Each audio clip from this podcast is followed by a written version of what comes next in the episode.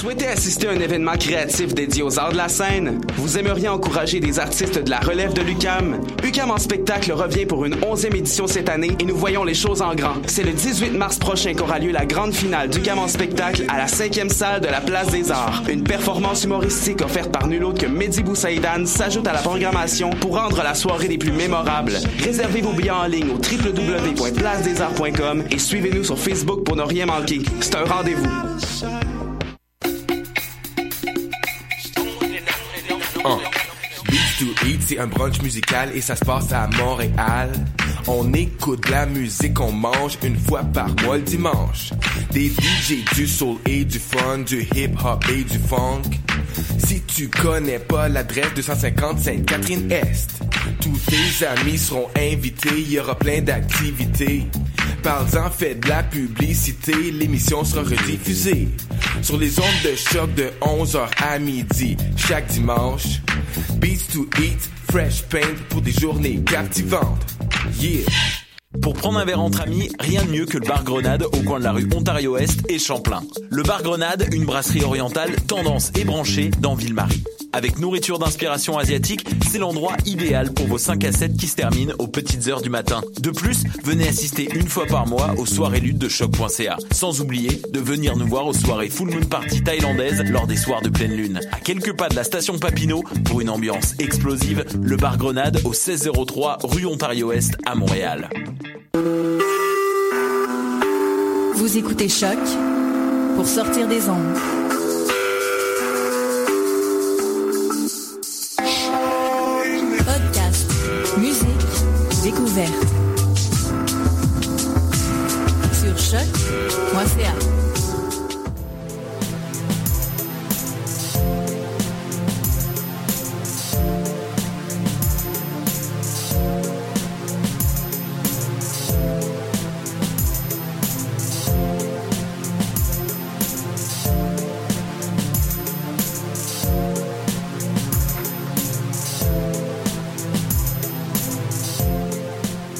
Bonjour chers auditeurs de choc, ici Félix Deschênes et vous écoutez Le Monde en marge qui nous permet de nous pencher à chaque semaine hein, sur des sujets internationaux négligés par les médias québécois. Notre émission d'aujourd'hui, elle est toute brésilienne dans la mesure où on va vous présenter euh, des nouveaux points de vue sur ce qui se passe dans le pays. On va parler des impacts économiques de la propagation du virus Zika. On va s'intéresser à la corruption étatique sous un nouvel angle et on va aussi discuter de l'exploitation controversée du diamant euh, dans les territoires euh, indigènes de Roosevelt.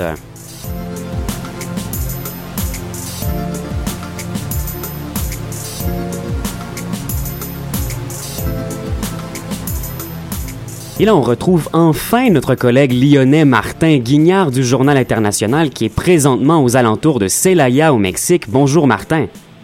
Buenas tardes, Félix. Et pour euh, rassurer les, les, téléspectateurs, les téléspectateurs, oui, comme si on était à la télévision. non, non, les auditeurs de notre émission, ben, je pense que Martin va avoir une version en français quand même. C'est ça, t'es pas complètement. Ben oui, il, il a pas perdu son français. Je suis euh, également en studio avec euh, les habituels collaborateurs, avec Clément Barguin. Bonjour Clément. Salut Félix, salut et, Martin. Et avec notre nouvel acolyte, Louis Pelchat, tel que promis à la dernière émission. Bonjour Louis. Bonjour Félix. Un plaisir de t'accueillir avec nous. Le plaisir est réciproque. Alors, on va commencer tout de suite par le premier sujet, si tu permets, Martin. Euh, on va aller, euh, on va se tourner euh, donc du côté du Brésil comme comme prévu. On va se pencher sur une nouvelle qui a été abordée, donc Zika, mais on va se pencher à un, nouvel angle. Ce sujet-là, toi, Zika, Martin, t'intéresse particulièrement depuis ton arrivée sur le continent américain, hein, parce que c'est là qu'il est le plus répandu. C'est un sujet qui est beaucoup ab abordé dans l'actualité.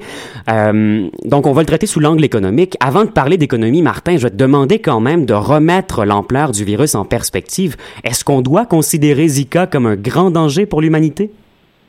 Eh bien, Félix, le virus Zika a beau beaucoup d'encre dans les médias. La situation n'est pas aussi grave qu'avec le virus Ebola, dont on avait également parlé il y a deux ans. Mm-hmm. Euh, un article de Juliette Lyons, paru dans le journal international, précise que dans le cas du Brésil, c'est le pays le plus infecté au monde, hein, avec plus d'1,5 million de personnes déclarées atteintes.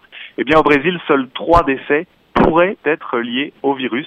Un virus qui, soit dit en passant, a été identifié pour la première fois en Afrique en 1947, précisément dans la forêt de Zika, d'ailleurs, en Ouganda. Et n'a pas fait beaucoup parler de lui depuis presque 70 ans jusqu'à récemment. Mhm, donc justement, pour ceux qui voudraient en entendre parler un peu plus et en savoir plus, mais on vous invite à consulter les multiples articles qui dressent déjà son historique euh, et son état de propagation actuel. Nous, de notre côté, on, on, s'intéresse particulièrement aux conséquences économiques de ce virus-là, notamment au Brésil, hein, Martin, euh, où, comme tu le disais, le virus est le plus présent. Effectivement, effectivement. L'OMS, euh, l'Organisation mondiale de la santé, a déclaré au 1er janvier dernier qu'un investissement de 56 millions de dollars serait nécessaire pour espérer trouver puis commercialiser un traitement à la maladie causée par le virus. Je mmh. rappelle rapidement que cette maladie précisément se manifeste par un sous-développement du cerveau des bébés dont la mère a été atteinte, mais il ne s'agit pas d'un fait scientifique pour l'instant, les recherches euh, ne font que commencer ce sont seulement des suppositions au regard des statistiques.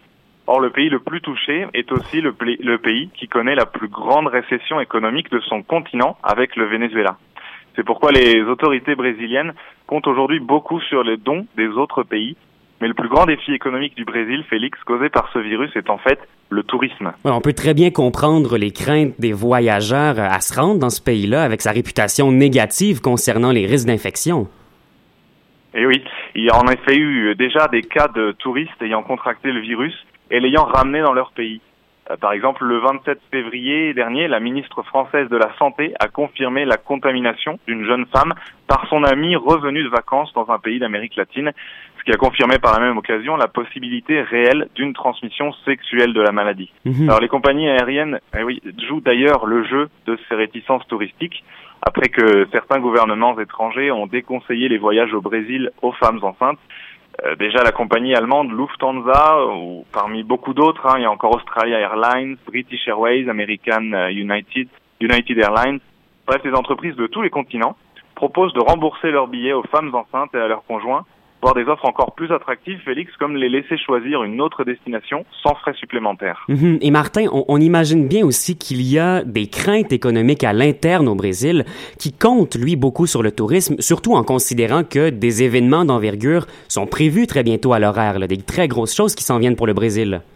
Effectivement, les événements d'envergure, n'oublions pas que le Brésil va bientôt accueillir, d'ailleurs cet été, les Jeux Olympiques à Rio. Mhm. Alors l'impact risque de coûter cher au pays du Corcovado où le tourisme représente près de 10% du PIB. Quand même. Et euh, le gouvernement comptait énormément sur l'année 2016 pour faire augmenter cette part du PIB justement et il met tout en œuvre, ce gouvernement, pour sécuriser l'arrivée des athlètes et des supporters de tous les continents. Et c'est justement sur ce point-là que, que l'OMS et les économistes critiquent le Brésil, parce qu'eux s'accordent à dire que l'accent devrait plutôt être mis sur les populations locales qui sont déjà très exposées à Zika. C'est une question de priorité, on l'imagine bien, parce que si on négligeait aujourd'hui ces populations, eh à long terme, elles pourraient coûter bien plus cher que ces quelques touristes en moins pendant cette année, là, en 2016 effectivement à long ou même moyen terme, c'est bien vu, Félix, puisqu'une grande partie de la population brésilienne, qui est aussi la part la plus exposée au virus, vit avec moins de 2 dollars par jour. C'est donc impossible pour euh, ces foyers de se procurer l'anti-moustique efficace, le seul anti-moustique efficace disponible sur le marché qui coûte 14 dollars pour 100 millilitres. Hmm. Alors le gouvernement a distribué 400 000 de ces flacons, autant dire une goutte d'eau dans l'océan des 200 millions de Brésiliens. Ça. Ce qu'il faudrait, en tout cas, euh, d'après le docteur Rafael Oliveira, c'est un médecin au service des urgences d'un hôpital de Bahia au Brésil qui a été contacté par notre journaliste. Ce qu'il faudrait donc, c'est une aide personnalisée aux nourrissons atteints de microcéphalie. La microcéphalie, c'est cette maladie provoquée par le virus si la mère l'a eu durant la grossesse. Alors ça génère un retard grave chez l'enfant, de la parole, de la motricité, euh, d'autres compétences intellectuelles et j'en passe, et pas forcément des meilleures. Ces services permettraient en effet que les mères puissent continuer à travailler malgré euh, l'atteinte de cette maladie auprès de leurs enfants et pourrait contribuer ainsi à l'économie du foyer et donc euh, du pays, évidemment. Donc ces interventions personnalisées, Martin, ce sont des, des solutions projetées, on le comprend bien, mais est-ce que leur mise en place ou la mise en place d'un plan d'aide généralisé, c'est vraiment envisageable? Alors pas du tout, Félix, malheureusement. Le gouvernement n'attribuera très certainement qu'une sécurité sociale et encore restreinte aux personnes malades. Mhm. C'est ce que commente le docteur Oliveira et qui nous rappelle aussi que même si les soins de santé étaient au mieux accessibles à tous les Brésiliens, ceux-ci restent déficients. le système de santé publique est à revoir de fond en comble, les infrastructures à rénover, etc. Bref, le chantier est grand et le parallèle est d'ailleurs intéressant avec les Jeux Olympiques qui vont bientôt arriver. C'est ça. Les pays hôtes font généralement de beaux grands stades, quitte à s'endetter à mort. Dès que les caméras et les commissions du monde entier se tournent vers leurs infrastructures, Reste plus qu'à espérer que le Brésil se mette à construire de beaux grands hôpitaux qui à s'endetter pour une bonne raison, maintenant que les caméras du monde sont tournées vers ces fichus moustiques, Félix. Ben c'est ça, il faudrait être optimiste hein, pour que ces méga hôpitaux soient, soient construits. Donc oui, ils ont la possibilité de s'endetter ou bien de demander de l'aide à, des organisations internationales, des gouvernements étrangers pour pas laisser le, le, problème gagner en importance. Mais là, le, le Brésil n'a pas vraiment le choix, là, parce qu'en gérant de front les Jeux olympiques, ce risque sanitaire grandissant et en plus une récession économique euh, qui met tout le reste en péril, euh, ben, ça le met dans une drôle de position. Euh, merci beaucoup Martin pour ce nouvel angle d'approche sur un sujet qu'on connaissait quand même, mais pas sous cet angle-là. C'est très très intéressant. ben merci pour ton intervention. Et là, nous on va aller en musique avec une artiste brésilienne assez connue qui est originaire de Porto Alegre. Voici Dom la Nena et Batuque.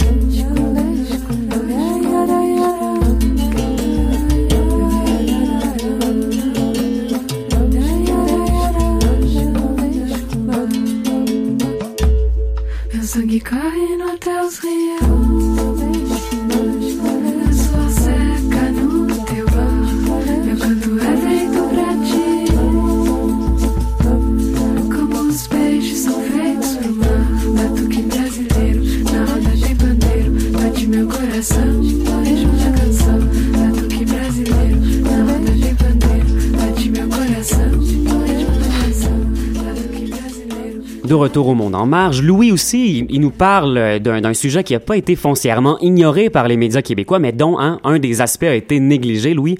Euh, ça a été rapporté ici, il y a des gros scandales de corruption qui s'abattent sur le gouvernement au Brésil, mais des scandales, comme tu le disais, ben ça se déterre pas tout seul, il faut quelqu'un qui les, qui les déniche, ces scandales. Tu vis juste, euh, Félix. Je vous parle aujourd'hui de Sergio Moro, qu'on a surnommé le juge qui extermine les corrompus. C'est un juge fédéral de 43 ans et qui est spécialisé depuis quelques années dans la traque euh, de corruption, de collusion et de blanchiment d'argent. On avait fait sa découverte en 2014 alors de l'affaire Petrobras, qui est un géant pétrolier brésilien.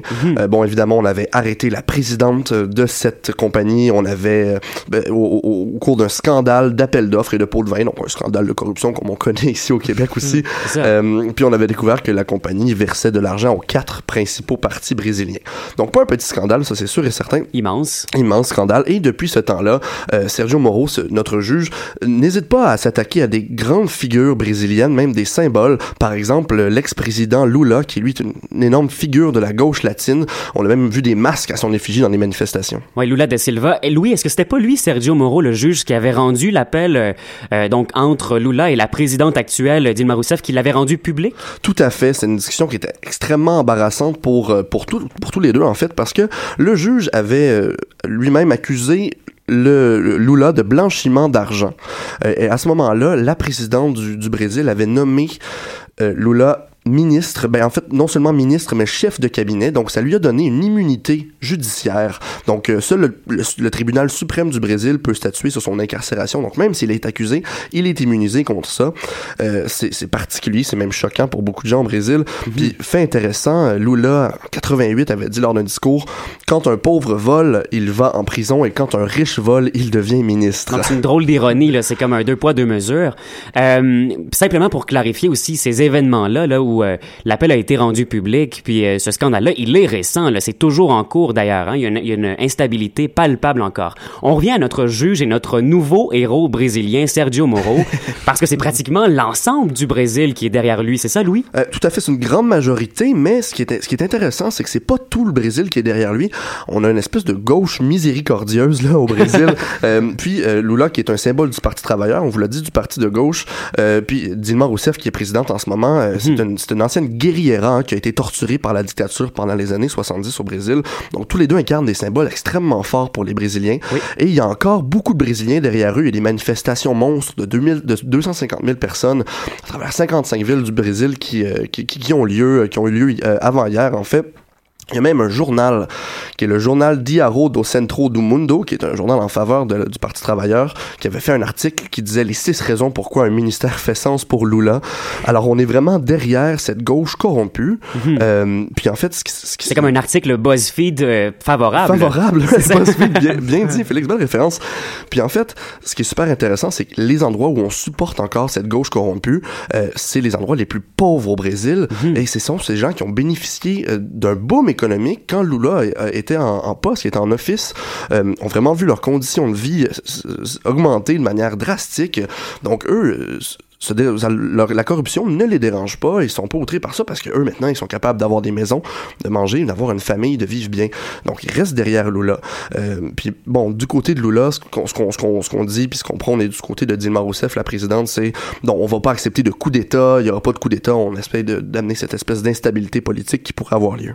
Donc, du côté des gens là, qui voudraient, euh, non pas comme ces gens qui ont profité de cet essor permis par Lula, mais, mais du côté opposé où les gens voudraient que le gouvernement soit jugé pour la corruption, Mhm. euh, est-ce qu'on constate une résistance aussi forte, un appui? euh? Ben tout à fait, en fait beaucoup plus forte que celle qui est derrière le, le Parti travailleur. Euh, donc il y a des manifestations de 3 millions de Brésiliens. Euh, il y en a eu une il y a, même. il y a une semaine quand même. et, et toujours derrière ce, ce juge dont je vous ai parlé, Sergio Moro, qui est devenu le symbole de la lutte contre la corruption. Ça c'est sûr et certain. Puis lui il va utiliser des comparaisons comme le Watergate pour démontrer bon le symbole de, de l'abus d'un président au sein d'un pays. Et lui il lance un message aux Brésiliens. Nous pouvons faire l'histoire, nous pouvons les faire tomber. Et il y a vraiment un culte qui se, qui se lève au- au- autour de Sergio Moro. Il y a des t-shirts à l'effigie de Sergio Moro, des affiches dans les manifestations qu'il remercie de son travail. Il est vraiment idolâtré comme un justicier implacable. Euh, commentaire éditorial ici en régie, euh, en espérant que ça fasse pas une espèce d'essor commercial, un peu comme on a oh, vu sur le dos du Che, hein, Che Mhm. Guevara. Puis, puis moi, je me pose même la question si ça pourrait pas profiter à lui qui plus tard pourrait se présenter lui-même en politique. Ce serait un drôle de revirement de quelque chose situation. qui serait pas une première, je pense. Mais là, Louis, avec tous ces remous au sein du gouvernement, est-ce qu'on peut s'attendre à des changements au plan législatif? Eh bien, là, c'est très compliqué. On a vraiment un bourbier législatif euh, parce que l'opposition a fait une demande formelle pour destituer la présidente. On a créé un comité de 65 députés pour évaluer cette demande-là. Réponse qu'on devrait avoir d'ici un mois. Euh, donc, s'il y a une destitution de la présidente, elle va être destituée pendant 180 jours maximum. Euh, puis après ça, il va y avoir un vote et les deux tiers des sénateurs, c'est-à-dire 54 sur 81, devront voter en faveur de sa destitution pour qu'elle soit finalement retirée de son poste. Donc tout ça, c'est bien compliqué. Là, il y a aussi de la confusion autour de Lula. Est-ce qu'il est président, ben, est-ce qu'il est cabinet de ministre, parce que ça lui fait euh, quasiment de lui le, le premier ministre euh, de, de Dilma Rousseff. Euh, évidemment, c'est- tout ça, c'est extrêmement compliqué. Il va falloir suivre ça de près. Exact. Il serait exempté, en Lula, s'il maintenait son poste de chef de cabinet, il serait exempté des, des voies judiciaires euh, habituelles. Donc, ça Mhm. ferait euh, une certaine immunité encore. Ben, ça va être un dossier chaud à surveiller parce que, comme le dit Martin, le- les Jeux olympiques arrivent, puis je vois très mal, moi, un gouvernement instable gérer tout ça avec Zika en plus. Ben, merci beaucoup, Louis, pour euh, cette première intervention. Je t'en prie, Félix. C'est un plaisir. On va aller, nous, écouter un groupe de post-punk brésilien. Voici le groupe Muzak et le morceau Ilha Urbana.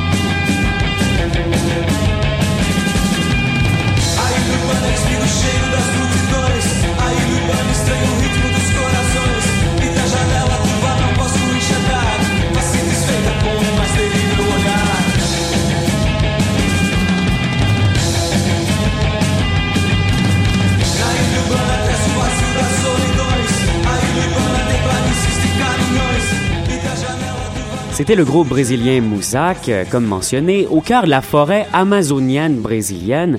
Il y a d'importants gisements de diamants qui, on le comprend bien, suscitent la convoitise de tous les acteurs des environs.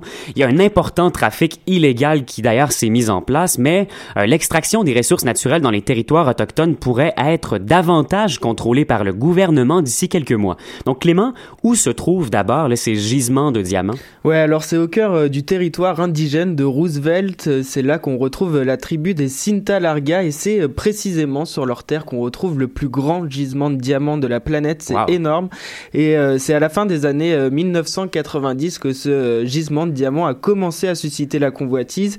Et euh, dans les années 2000, on a commencé à extraire les diamants de manière illégale. Donc on dit illégal parce que euh, la législation veut que euh, donc eux ces, ces- ces- ces territoires autochtones ils sont protégés par la loi là. Ouais, c'est ça, Félix. En fait, tous les territoires euh, autochtones ne peuvent pas faire l'objet d'exploitations minières, sauf si euh, ces exploitations euh, sont faites uniquement par les tribus elles-mêmes, et tout ça dans le cadre d'une production artisanale, donc pas du tout dans le cadre d'exporter. Et là on peut très bien s'imaginer que face à, à des ressources aussi euh, gigantesques là, de cette ampleur là, ben les règles euh, sont pas respectées. Ouais, on, on peut pas dire que euh, ce soit une exploitation artisanale comme l'indique le courrier Ouais, international loi. aujourd'hui.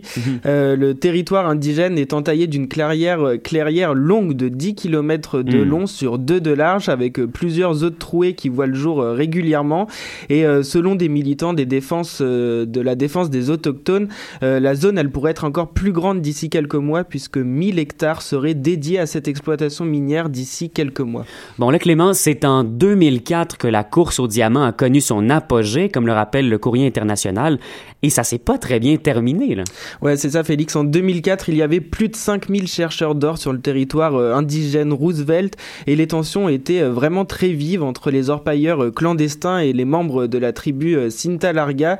Et tout ça s'est soldé par une guerre ouverte et Hmm. 29 chercheurs d'or ont perdu la vie. La mine a été fermée puis rouverte à plusieurs reprises. C'était vraiment une situation chaotique. Et depuis ce temps-là, est-ce que ça s'est amélioré un peu?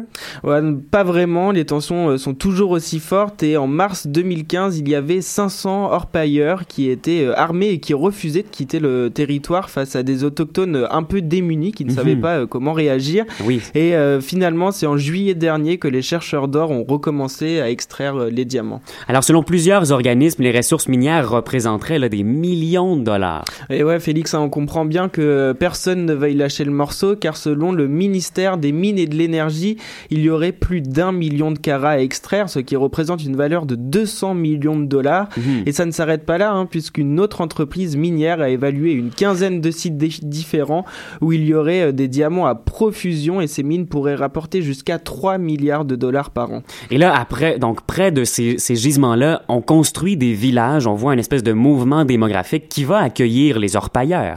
Ouais, aux abords des cratères, on construit des petites baraques faites de bois et de bâches pour accueillir euh, les orpailleurs. Et là aussi, hein, il y a de vives tensions. Oui. Euh, la vie dans ces villages est vraiment euh, difficile. Euh, c'est selon plusieurs euh, chercheurs qui ont témoigné euh, dans l'article qui est paru dans le courrier international. Mhm. Il y aurait beaucoup de violence, il y aurait de la prostitution et les conditions de vie seraient très difficiles. Donc c'est un trafic très complexe qui s'est installé et là il y a des tensions qui sont exacerbées parce que chacun essaie de se mettre des bâtons dans les roues, en plus d'en se mettre plein les poches eux-mêmes. Ouais, c'est ça, c'est vraiment super complexe. En fait, il y a les chercheurs d'or, les passeurs, les investisseurs et les autochtones. Et à la base, tout doit être contrôlé par le leader de la tribu indigène, mais il y a énormément de corruption. Alors tout le monde essaye de faire le plus de bénéfices possible. Il y a les investisseurs qui achètent des machines et qui négocient avec les représentants de la tribu euh, pour avoir les tarifs les plus bas. Il y a les chercheurs d'or qui essayent de cacher les petits diamants en les avalant pour les revendre sur le marché noir. Ouais. Et ouais, il y a les Ça, passeurs. c'est du dévouement. Hein, Ouais, c'est- il faut ça. le vouloir. Il y a les passeurs euh, qui ne payent pas toujours les orpailleurs et enfin il y a les Indiens qui se retrouvent un peu grugés parce que ce sont leurs chefs euh, qui imposent les lois. Mhm. Bref, vous comprenez bien que tout ça est super complexe et que chacun essaye de tirer euh, son épingle du jeu. Mais Clément, où elle est la police brésilienne? Est-ce qu'elle n'est pas supposée euh, surveiller la zone? Et ouais, c'est ça le problème. Euh, Sur le papier, la police est censée surveiller l'ensemble des terres indigènes, mais en réalité, c'est impossible. Il y a des dizaines de routes clandestines qui ont été ouvertes et c'est très difficile de contrôler les flux de population. Et euh, une piste d'atterrissage a même été ouverte au milieu de la réserve. Autant dire que c'est mission impossible pour les forces de l'ordre. Je pense que les, les policiers sont occupés à surveiller les politiciens. oui, c'est ça. Ils, ils ça, savent pas où donner de la tête en ce moment. hein. Ils ont plein de distractions. Euh, on le disait, Clément, les bénéfices engrangés sont énormes. Et, et là, le, le chef des Cinta Larga a été nommé maire à vie grâce à, à leur paillage, à l'argent qui Ouais, rapporté. c'est ça, c'est Roao Bravo qui a été euh, élu maire à vie par l'ensemble de la communauté. Il faut dire euh, qu'il a tout fait pour séduire les indigènes.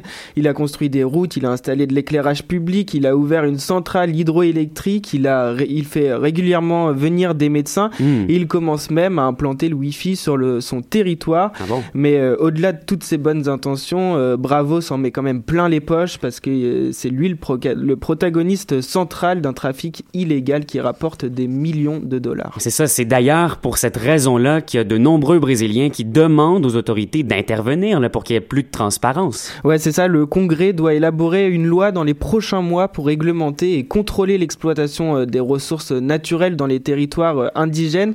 Beaucoup demandent au gouvernement une légalisation de l'extraction de diamants pour que chacun puisse travailler euh, dans la légalité et surtout hein, dans des conditions euh, sécuritaires.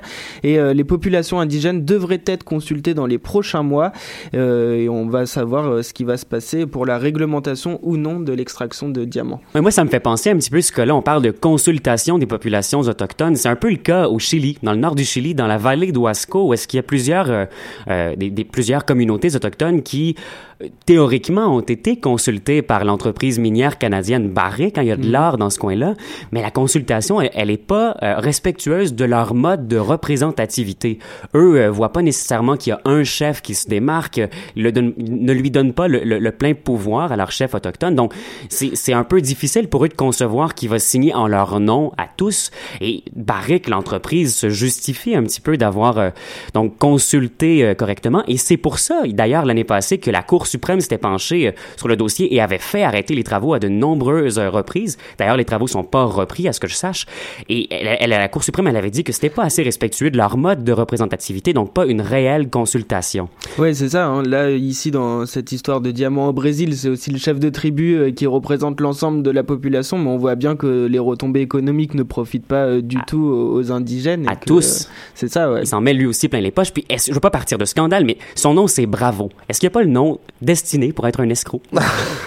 Désolé. Ça se pourrait bien. J'ai posé un préjudice sans le vouloir peut-être à ce monsieur. Je pense qu'on va s'arrêter ici euh, pour l'émission d'aujourd'hui qui était relativement dense. Euh, mais je remercie euh, nos collègues. Donc merci beaucoup d'abord à Martin Guignard depuis son Mexique d'adoption. C'est toujours pertinent. Merci Mar- Martin. Merci beaucoup, Félix. J'ai eu peur qu'on ait le droit seulement à un, un grichement en guise de, de, de- de remerciement de réponse. Euh, merci aussi. J'envoie la main là, à mes deux collègues en studio, Clément Barguin et Louis Pelchalabel. Merci à vous deux. Merci. Ouais, je t'en prie. Et vous écoutiez Le Monde en marche sur les ondes de choc.ca. Ici Félix Deschênes euh, et on se retrouve la semaine prochaine, auditeurs de choc. grand saut. Mais toi, tu es venu me parler, toi. Tu es venu me parler, tête baissée dans la rue, j'ai tout le temps l'impression qu'un inconnu va me défoncer le crâne.